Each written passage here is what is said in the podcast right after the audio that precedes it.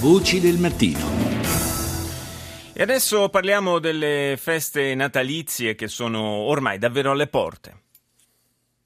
Oh, ma allora è, è vero che scappate via?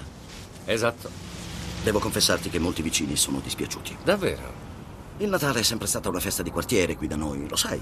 Sì. Tutti mettono decorazioni, tutti preparano i biscotti, si scambiano regali. In fondo lo facciamo per i bambini. Frosty è una tradizione natalizia. Frosty è una decorazione natalizia. E io non mi faccio dire da Vic Fromayer che devo decorare la mia casa a Natale. Per montare uno stupidissimo pupazzo di due metri. Un uomo di neve. Nora Crank! Siamo venuti qui per Frosty!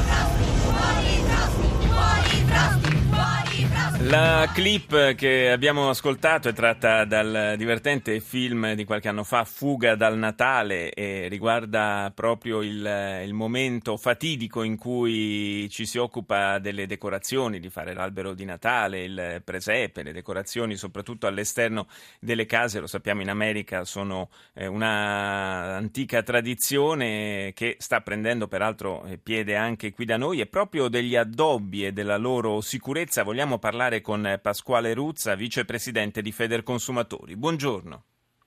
Buongiorno, buongiorno a lei e agli ascoltatori. Le nostre case, i nostri palazzi sono sempre più, diciamo, addobbati con eh, luci colorate, intermittenti, eh, di varie fogge, di varie forme e oggi, tra l'altro, 8 dicembre è un po' la, la data simbolo da questo punto di vista, è il giorno che per tradizione è dedicato proprio al confezionamento del presepe, dell'albero. Allora vogliamo dare qualche consiglio ai nostri ascoltatori, soprattutto eh, sull'attenzione che bisogna porre alla, alla sicurezza, perché eh, parliamo naturalmente di addobbi eh, che sono collegati all'elettricità, che, che quindi mh, hanno potenzialmente comportano qualche rischio. A cosa dobbiamo stare più attenti?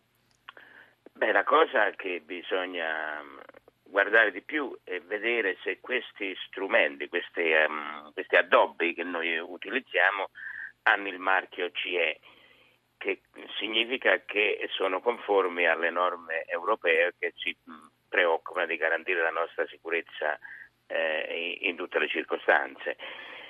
Su, la, la normativa nel corso degli anni si è evoluta molto approfonditamente, per cui eh, i costruttori sono tenuti a rispettare delle norme che eh, ci impediscono poi di, come dire, invece di festeggiare il Natale, di festeggiare eh, infortuni, incidenti, incendi e robe di questo genere.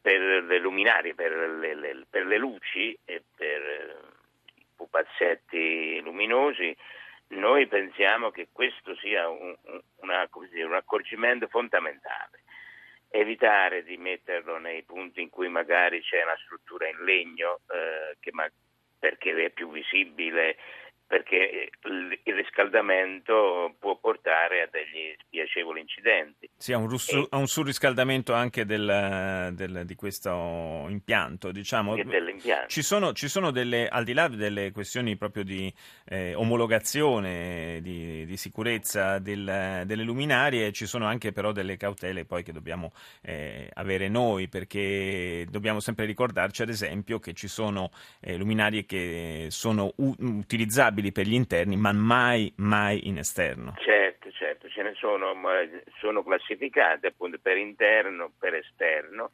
In entrambi i casi è consigliabile utilizzare quelle a bassa tensione che hanno un trasformatore che la riporta a 12 volt, massimo 24, che sono sicuramente meno eh, pericolose di quelle all'alta tensione normale, alta, per dire, insomma, quelle che usiamo nelle case, 220 volt e così via. Cioè, evitare di, eh, dire, di apporre queste decorazioni nei punti in cui potrebbero svilupparsi degli incendi, perché molte delle decorazioni interne vengono messe magari intorno alle tende oppure ad altri eh, oggetti come il, i mobili che sono esposti nell'ipotesi in cui dovessero riscaldarsi a prendere fuoco e non Eh, andare certo. a vedere. E, e magari, magari quindi anche avere la, la cautela di spegnerle prima di andare a dormire, perché quando nessuno è in grado di vigilare il rischio Sì. evidentemente aumenta in modo consistente. Grazie a Pasquale Ruzza, vicepresidente di Federconsumatori.